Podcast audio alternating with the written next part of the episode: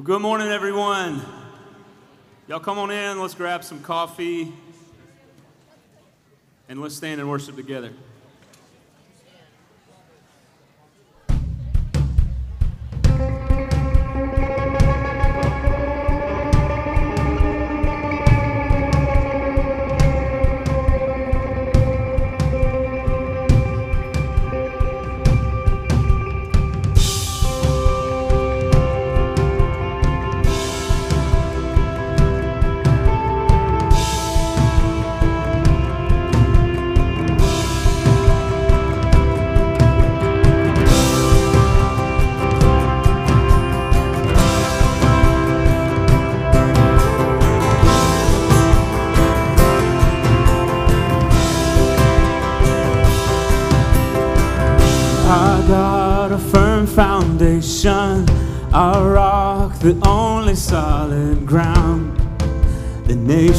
rise and fall.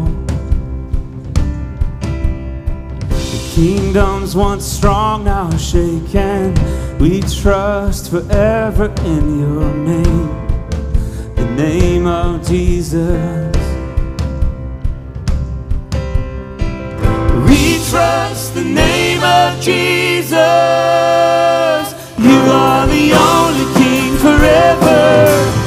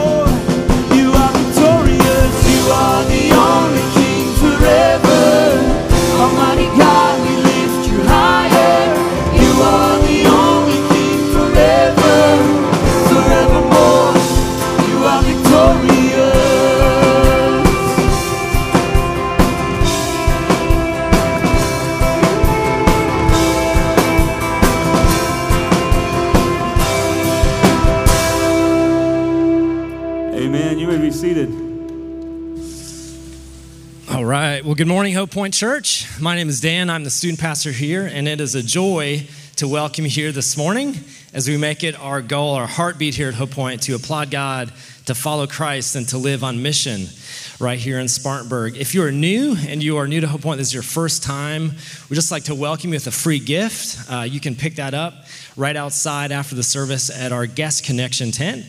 And while you're there, uh, you can fill out what we call a guest connection card. This is just our way to get to know you a little bit better and to follow up with you later in the week.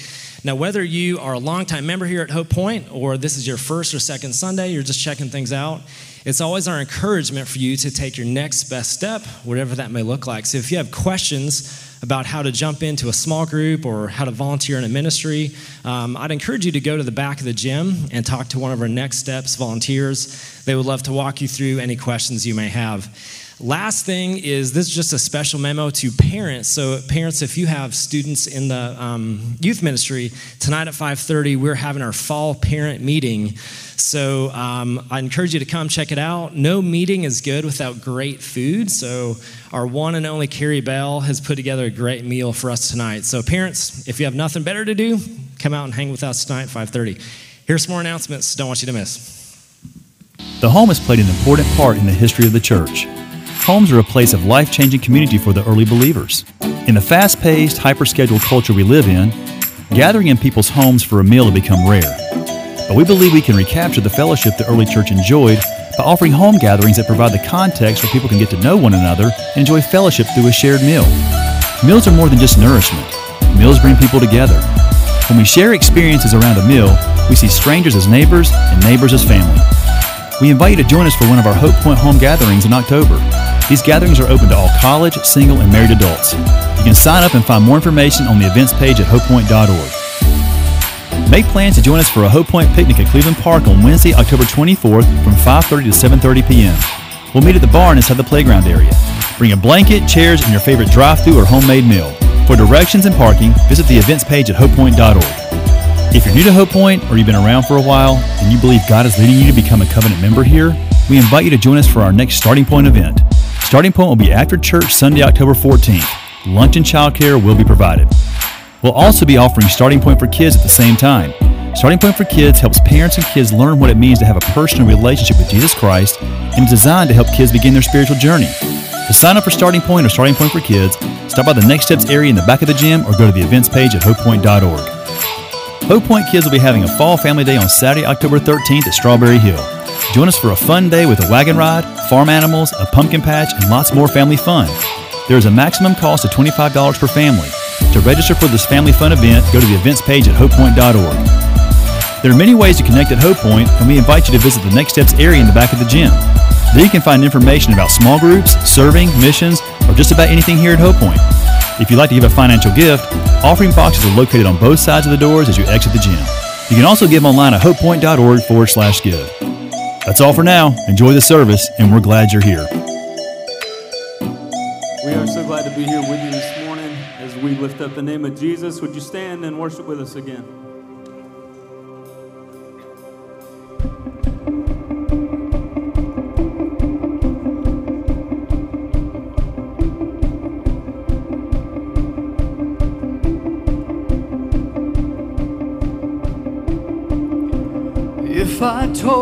Told you my story, you would hear hope that wouldn't let go.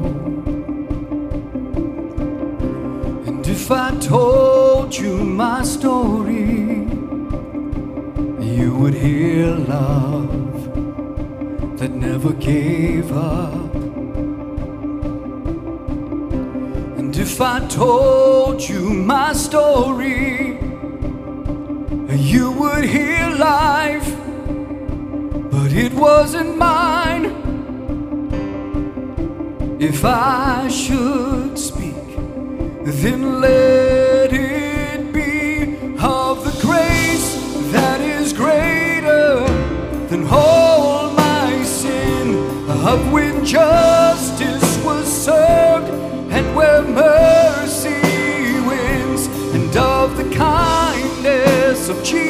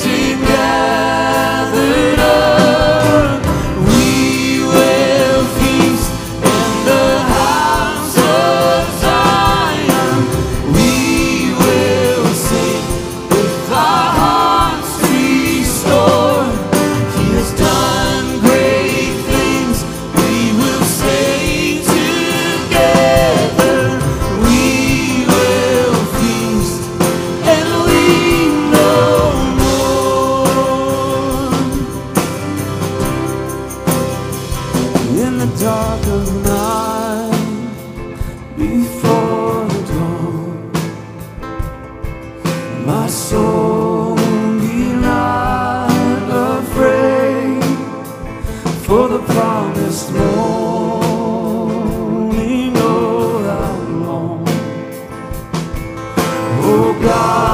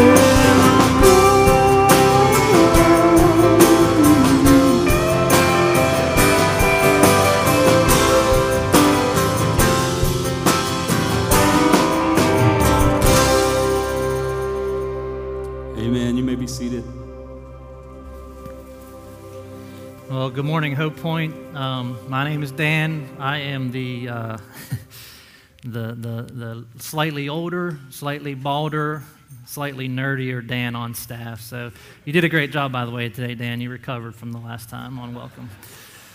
Um, on, a, on a serious note, I do I want to set our hearts for this morning's message. So I just want to read a few of the verses from my text this morning. It's 1 Peter 2, 21 to 25. You can look at it in your Bibles or you can just prayerfully listen. Peter says this For to this you have been called, because Christ also suffered for you, leaving you an example, so that you might follow in his steps. He committed no sin, neither was deceit found in his mouth. When he was reviled, he did not revile in return. And when he suffered, he did not threaten, but continued entrusting himself to the one who judges justly. He himself bore our sins in his body on that tree, that we might die to sin and live to righteousness. By his wounds you have been healed. For you were straying like sheep, but now have returned to the shepherd and overseer of your souls. Let's pray. Father, uh, what great comfort it is,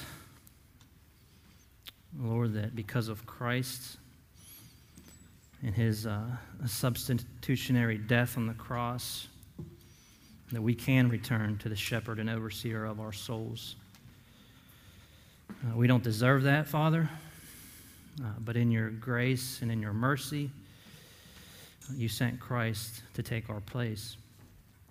And so, Lord, would you open our eyes to the beauty of this truth?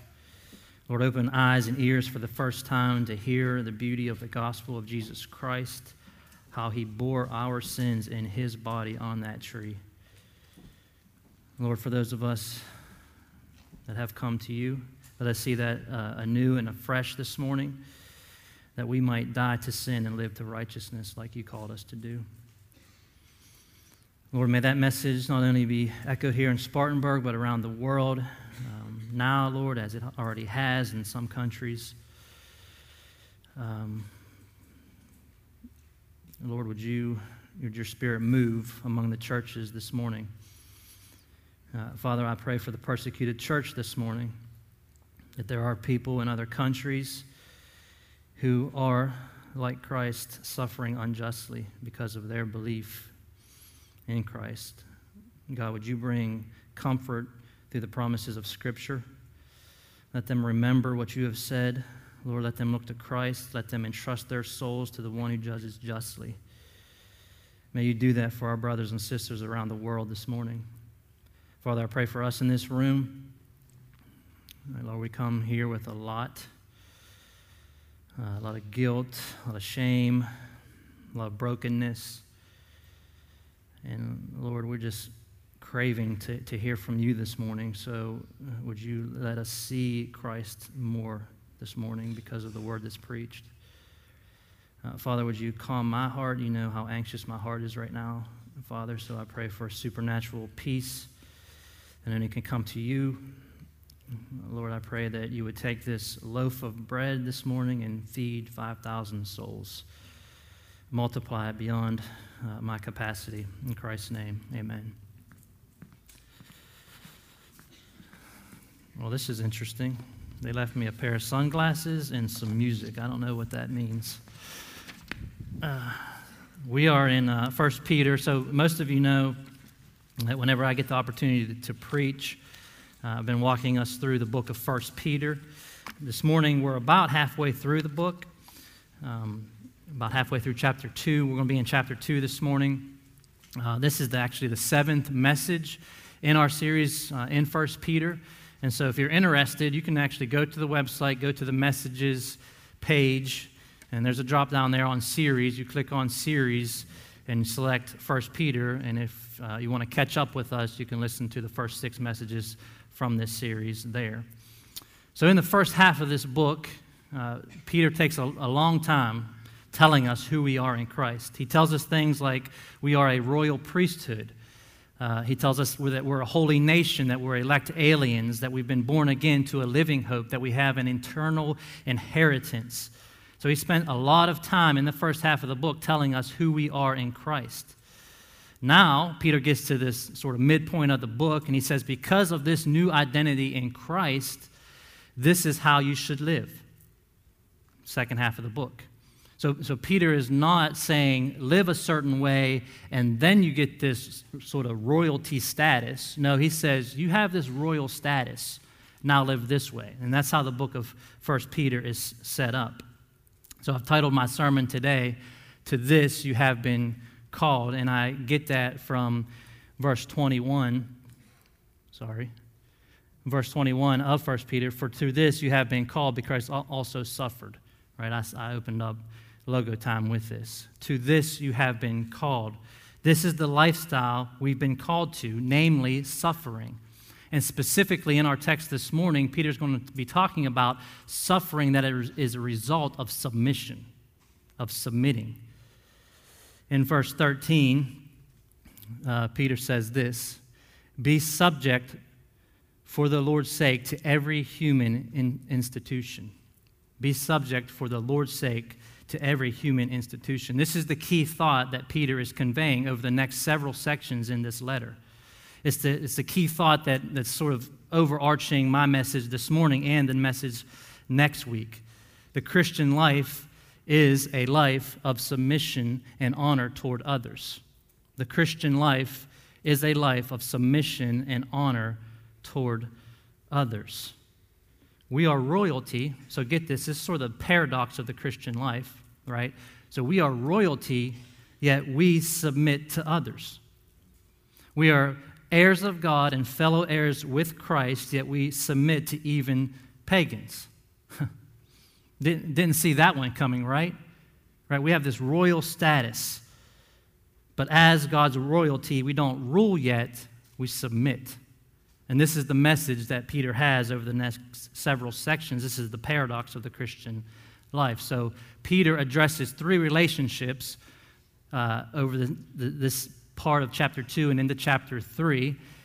And that first relationship that we're going to be discussing this morning is citizens and government, how citizens submit to the government, servant master relationship, and then in the marriage relationship. This morning, we're only going to be talking about these first two relationships citizens and government and servant master.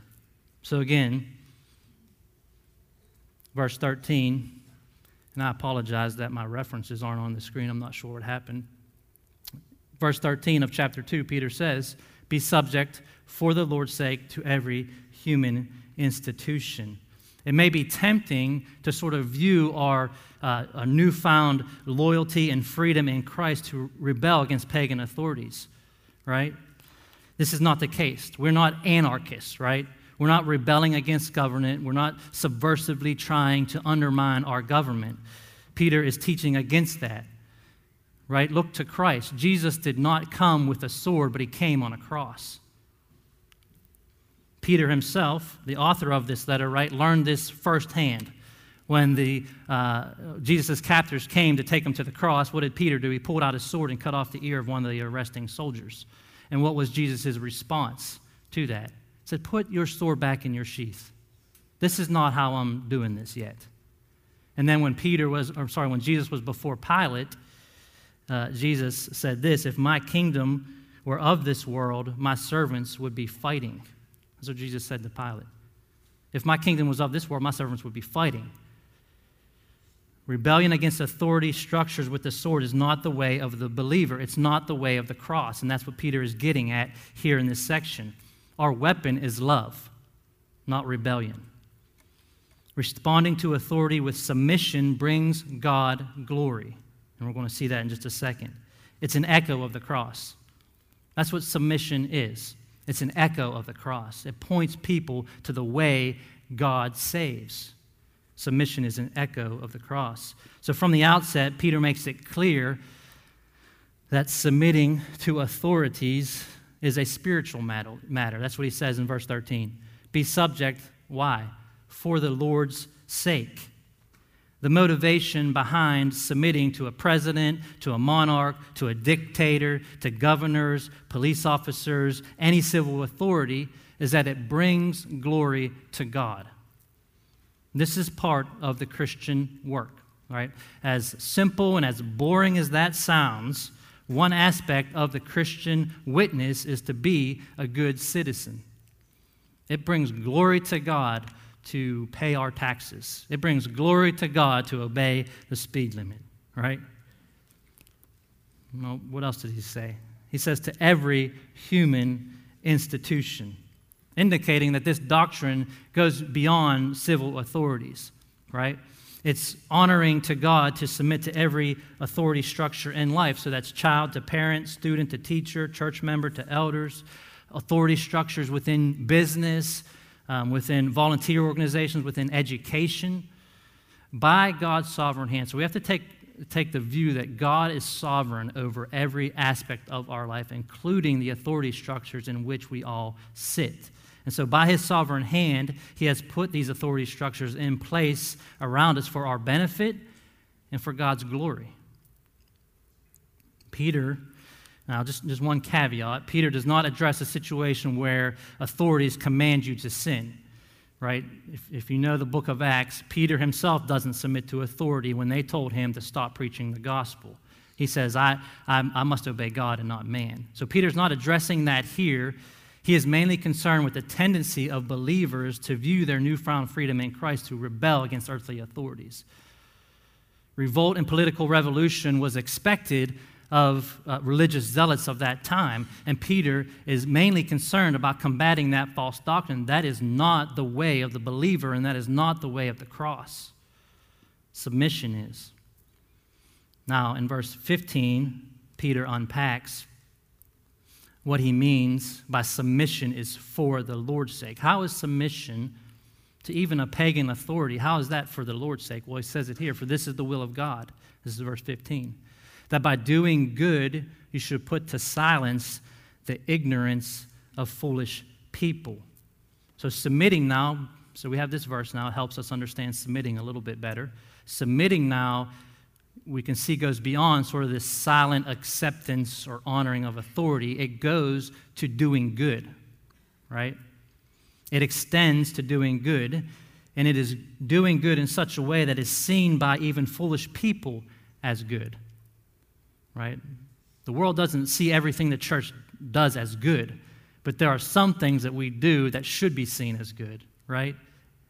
Advocate, advocating for those who are suffering, feeding the poor, things like this. This is the will of God, meaning God planned it this way.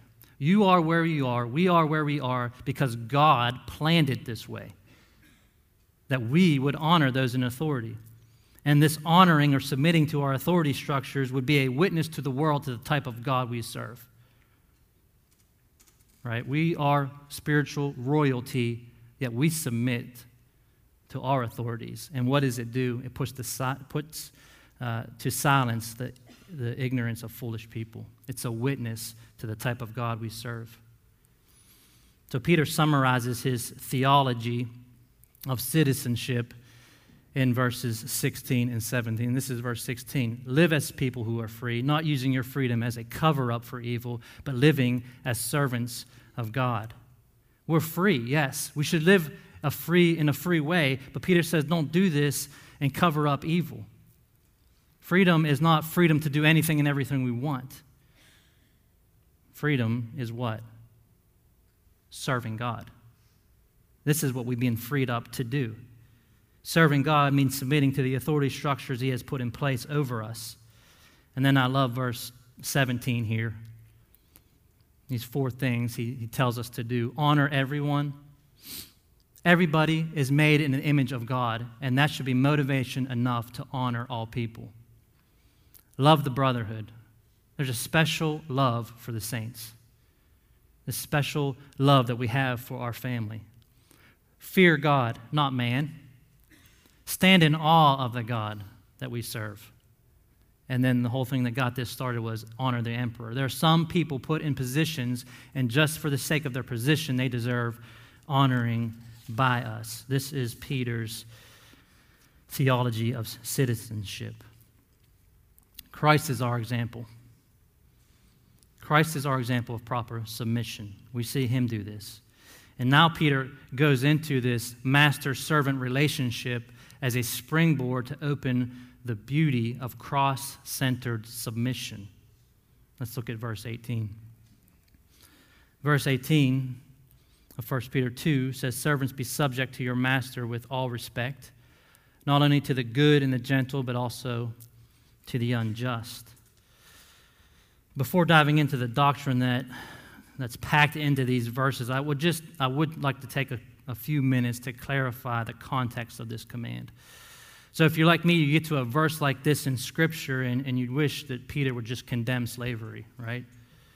But he just simply instructs the servant on how to respond to his master. And so, without much thought or much study, one might get tripped up here, thinking that the Bible might condone slavery.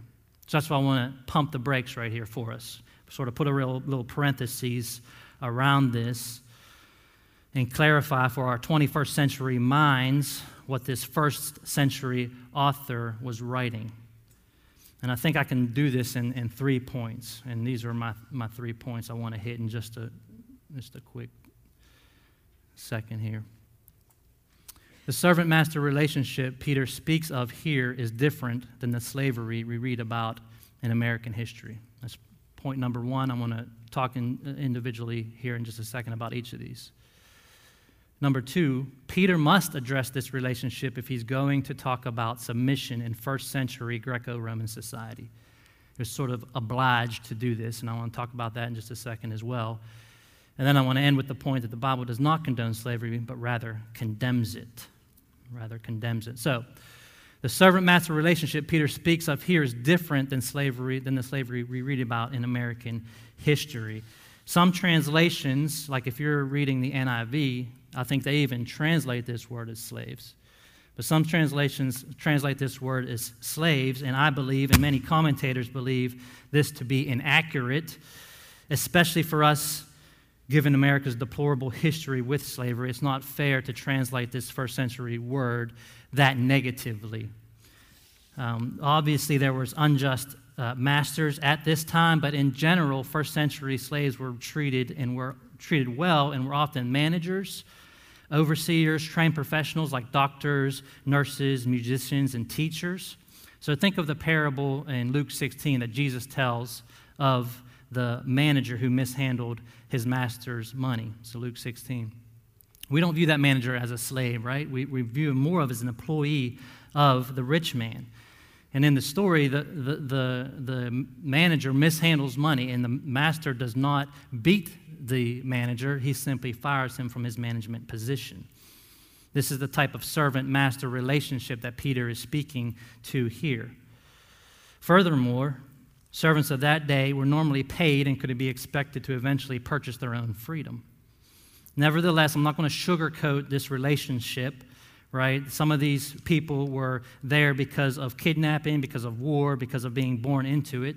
Their legal status, social standing, and opportunity for independence was much, much lower than that of regular Roman society. So, Wayne Grudem, I appreciate what he says about this word. He says, A word stronger than servant, but weaker than slave is needed. Although servant comes the closest, no English word is adequate, perhaps because no comparable institution exists in modern Western society. So, so maybe somewhere between employee and servant is where Peter is sort of aiming at here. And I really do appreciate the ESV. If you read uh, sort of their introduction to their study Bible, they say that they're very careful on how they translate this, this Greek word. And they only translate it as slave when it means total ownership like, like what sin has over us as unbelievers, that we're slaves to sin. The only time it's, it's translated in a positive light in Scripture is when it's talking about us being slaves to God. Okay? So it's the, the horrible degradation of slaves in 19th century America give the word slave a far worse connotation than is accurate for this first century audience. Number two, Peter must address this relationship if he's going to talk about submission in first century Greco Roman society. It's estimated that almost 25%, a quarter of the population, would have fallen into this category in first century Rome. This was a significant portion of society and one institution that Peter would need to address when speaking about submission. The servant master relationship was one of three relationships that were part of the household relationships, the other two being marriage and parent child. And all of the Greek philosophers, moral philosophers, addressed this servant master relationship. So it would be odd for Peter to talk about submission in that day and not speak to the servant master relationship. The beautiful thing about it is that Christ transforms all relationships, and Peter is going to transform this relationship as well, and he is obliged to talk about it. And then finally, the Bible does not condone slavery, but rather condemns it. Consider this verse. Exodus 21:16 if you want to write this down. I'm sorry it's not on the screen. Exodus 21:16 Whoever steals a man and sells him and anyone found in possession of him shall be put to death.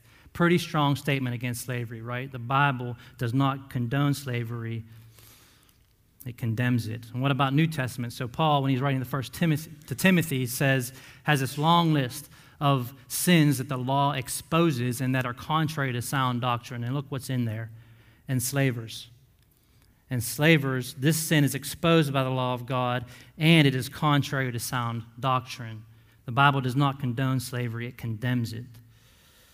And then finally, this is 1 Corinthians 7:21, where Paul is talking to the bondservant in here, and he says, But if you can gain your freedom, avail yourself of that opportunity. You, if you can get out of that relationship, servant, get out of that relationship. Free yourself.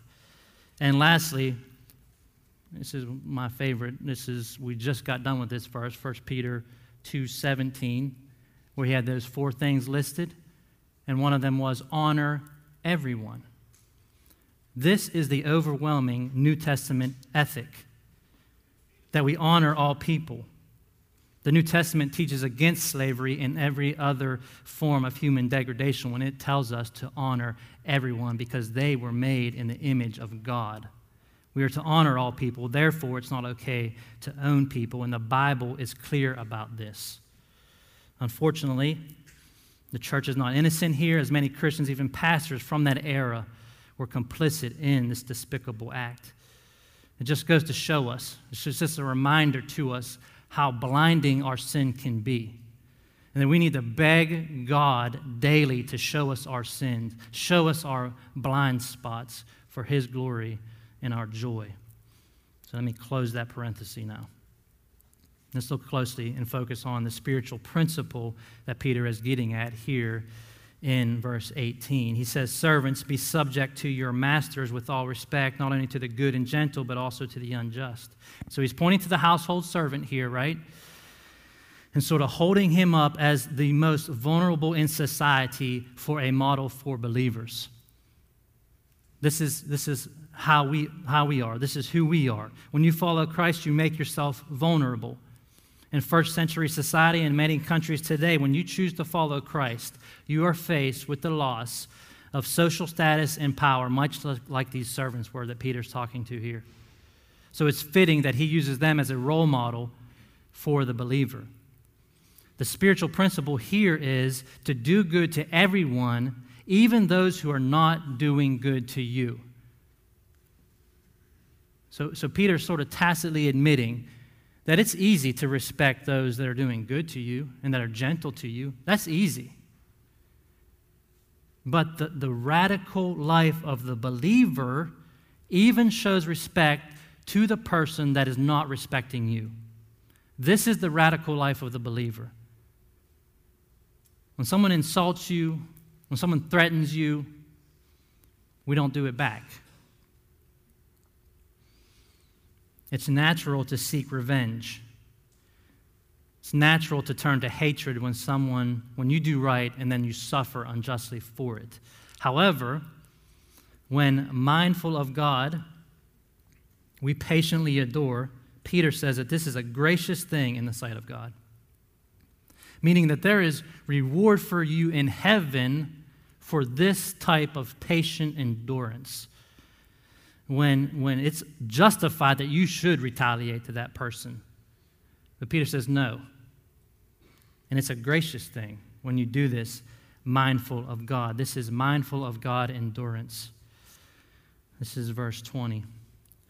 For what credit is it when you sin and are beaten for it, you endure? But if when you do good and suffer for it, you endure, this is a gracious thing in the sight of God. How is this a gracious thing? Verse 19 For this is a gracious thing when mindful of God, one endures sorrow while suffering unjustly. So, this is not the type of suffering that is like grit your teeth, you know, willpower through this suffering. This is a narrow type of endurance, and this is what I call, and what the scripture calls, mindful of God endurance. Meaning you're trusting God to make things right. Like you, you deserve probably to retaliate. You know, your sense of justice wells up in you, and you want to make things right. But Peter says, mindful of God endurance is trusting that God is going to make things right. That one day all things are going to be made, made, right, made right by God. Suffering while, while mindful of God means that there's a steadfast awareness of God's presence in that situation and His loving care for you in that situation. It's a recognition of God's sovereignty over your unjust suffering, and that one day justice will be played out by God. This is the type of righteous suffering we are commanded to hear. And this is exactly what Christ did. This is exactly how Christ patiently endured. And this is the direction that Peter wants to turn us to. And what I couldn't wait to get to this morning is to see what Christ did, how he handled unjust suffering. Peter says in verse 21 For to this you have been called. It's what I titled my sermon. What is the this? It's the this from verses uh, 19 and 20, the unjust suffering, doing righteousness doing good and yet still suffering for it. Now, Peter gives us a reason why we are called to suffer unjustly. Check this out. This is still verse 21. For to this you have been called. Why or have we been called to unjust suffering? It's right here. Because Christ also suffered. You want to know why you're suffering unjustly today? Is because your captain suffered unjustly, your shepherd suffered unjustly, and that's why we suffer unjustly. We're called to it. And we see here that Christ's suffering had a twofold purpose in this verse. Twofold purpose of Christ's suffering. This is going to inform us about the gospel. Purpose number one why Christ suffered unjustly Purpose, purpose number one for you. He suffered unjustly for you. The for you here doesn't simply mean that it benefited you, although that is true. The for you here means that it was in your place. This is a substitution. Christ was your substitute. He suffered on the ultimate unjust suffering for you in place of you as a substitution for you. The suffering that we deserved, Christ stood in that place. He chose to take on our suffering. Peter's going to unpack that in just a couple verses, but the second purpose of Christ's suffering, the text says, is that he was leaving for us an example. So, purpose number one, why he suffered unjustly was to be our substitute. Purpose number two, why he suffered unjustly, was to be an example for us. All right? So now, I love what Peter does here. He takes those two purposes and unpacks them in the next four verses. Purpose number one, our substitute, he unpacks that in verse 24 and 25. And purpose number two, he's our example. He's going to unpack that in verses 22 and 23. So let's take them in order. How is Christ our example? Verse 22. He committed no sin. This is how Christ is our example in unjust suffering. The source of his suffering was not sin. Remember, it came about because he was righteous. He was, he was chasing after righteousness and chasing after the work that God had on his life so hard that it resulted in suffering. And this is our example that Remember earlier in the passage, Peter said, What good is it if you, if you sin and suffer for it? But it's a gracious thing if you do good and suffer for it. This is the example that Christ committed no sin. So the source of his suffering was not sin. Neither did he revile when he, when he was suffered. Or sorry, he did not deceit with his mouth. He did not revile in return, and he did not threaten. So sin was not the source of his suffering. And then when he did suffer, it did not result in sinning. You see that? All through both bookends of suffering, he is not sinning. It wasn't the source of his suffering, and, and his suffering didn't result in him sinning. This is how Christ is our example.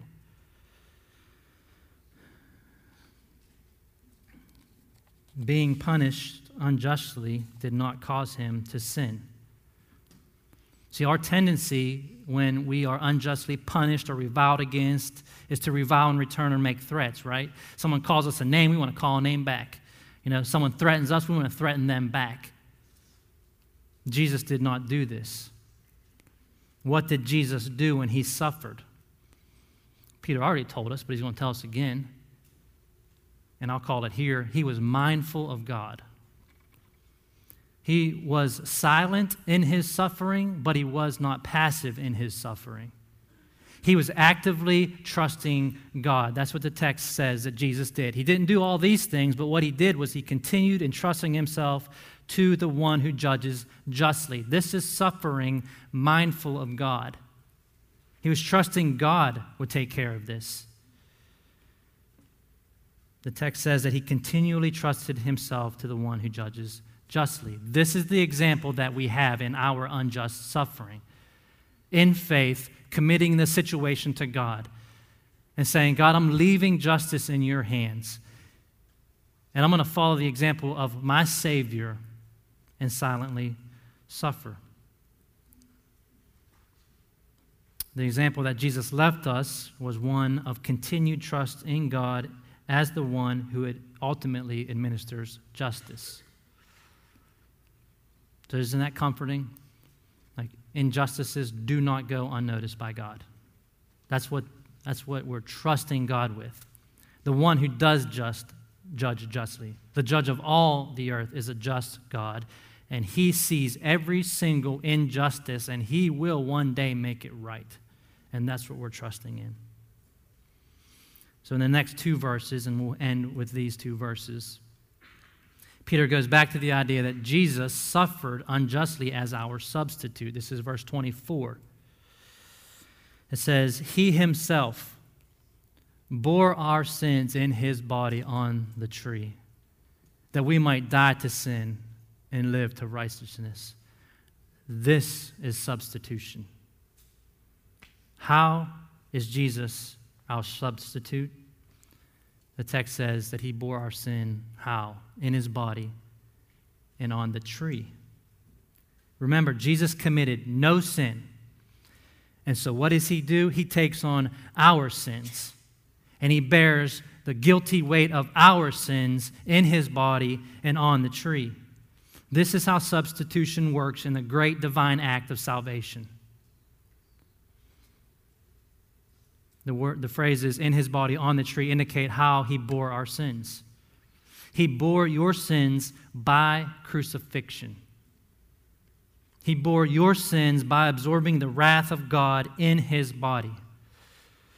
He bore your sins by becoming a curse on the tree. He bore your sins by carrying the guilt of your sins in his body to the cross on the tree. Sinless Jesus committed no sin, but became a curse because of my sin, because of your sin. This is how Jesus' unjust suffering is for us. All the guilt and shame of your sin, multiply that by the world. And he takes that weight to the cross and takes that punishment for you.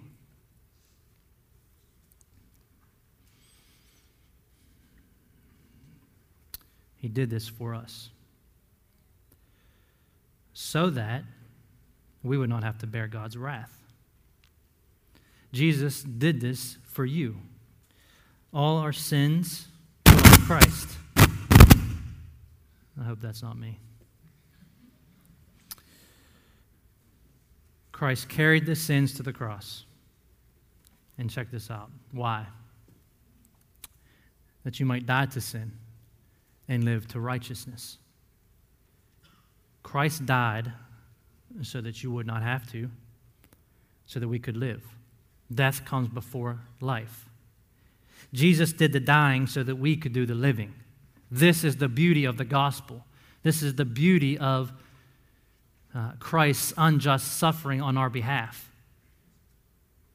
That he did the dying so that we could do the living. The end of verse 24. By his wounds, still explaining how substitution works for us that believe. By his wounds, you have been healed. Because, because of Christ's sin bearing on our behalf, our wounds have been healed. Christ's wounds heal our wounds. This is how the gospel works. Like we have this wound from birth, and then Christ, in his grace and his mercy, goes to the cross and is wounded himself so that our wound is then healed. It's a miracle that someone else could stand in my place, take a wound in my place, and this gaping wound that I have is now healed. So, what does Peter mean that, that we've been healed? The next verse tells us. What does he mean that we've been healed from this wound? This, this has to be one of the most beautiful verses in the Bible. Verse 25 of chapter 2 For you were straying like sheep, but have now returned to the shepherd and overseer of your souls. This is how we are healed.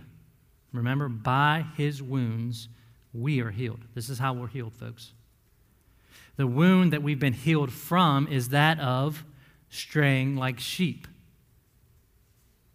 Sin's wound is that we are separated from God, that we're straying from the shepherd and overseer of our souls. And Christ's substitute, substitution on the cross on our behalf is what heals us from this straying.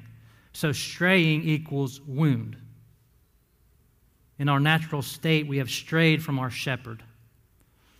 The wound that we've been born and cursed with is that of straying, straying from the shepherd and overseer of our souls. It's a scary thing to be away from the protector of your soul. And this is what the cross did for us. Is that it healed this wound. It's a wound we couldn't heal on our own. And so God does what only God can do, and He sends a perfect substitute in our place so that this gaping soul wound could be healed. But now the text says, all right, so, so wound equals straying. And the text says, but now you have returned to the shepherd and overseer of your souls. This is the healing. By his wounds you have been healed. This is the healing. The healing that Jesus' wounds secured for us was that we can and have returned to the shepherd. Healing equals returning. This is why Jesus suffered unjustly, so that we can return to the shepherd and overseer of our souls, so that we can have the protection our souls so desperately need. This is the healing. Because of Christ's work on the cross, prodigals can return. The healing work of Christ brings us back to the shepherd.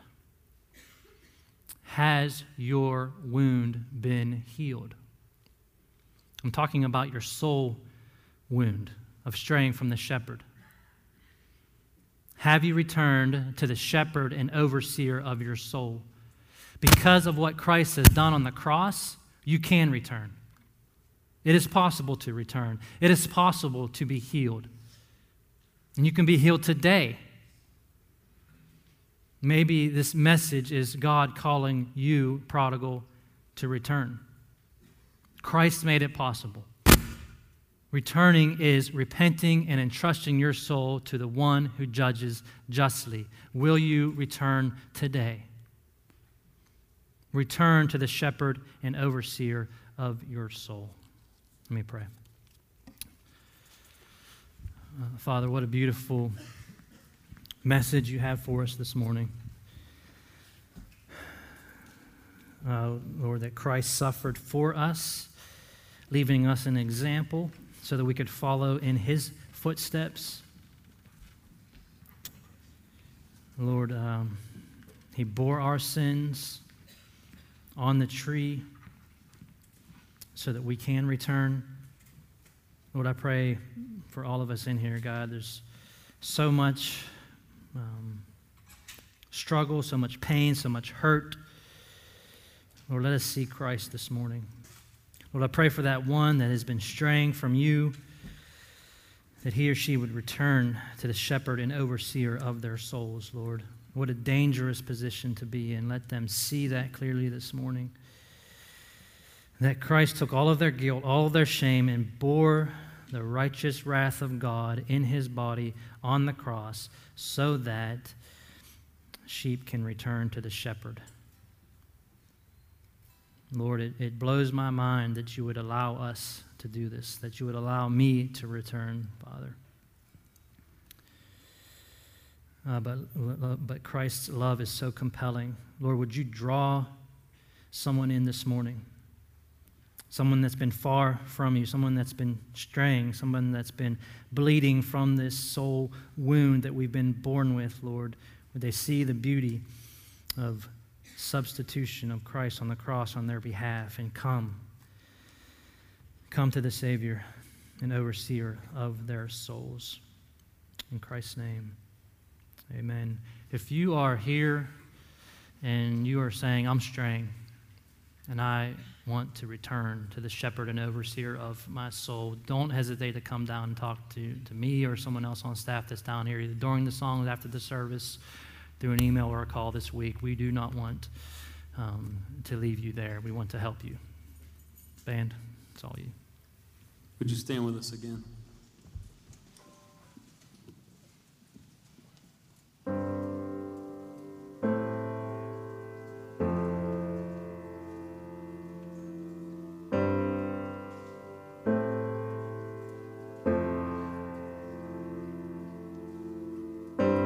Can't go back to the beginning. I can't control what tomorrow will bring. But I know here in the middle is the place where you promised to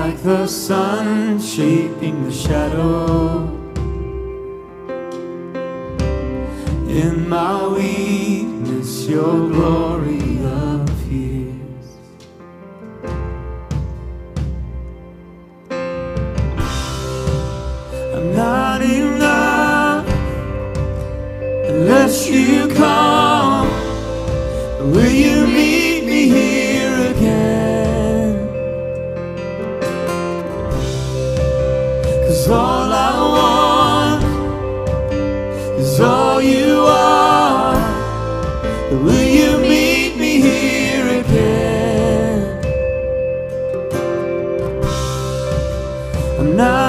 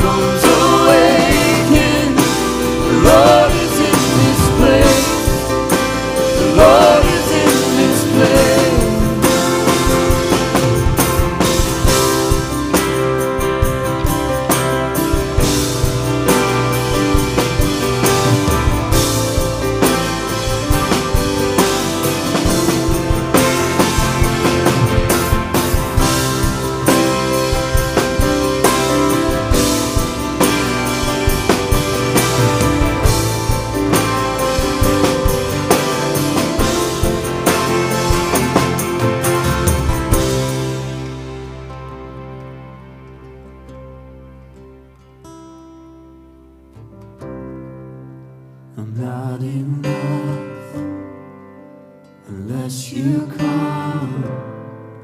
Will you meet me here?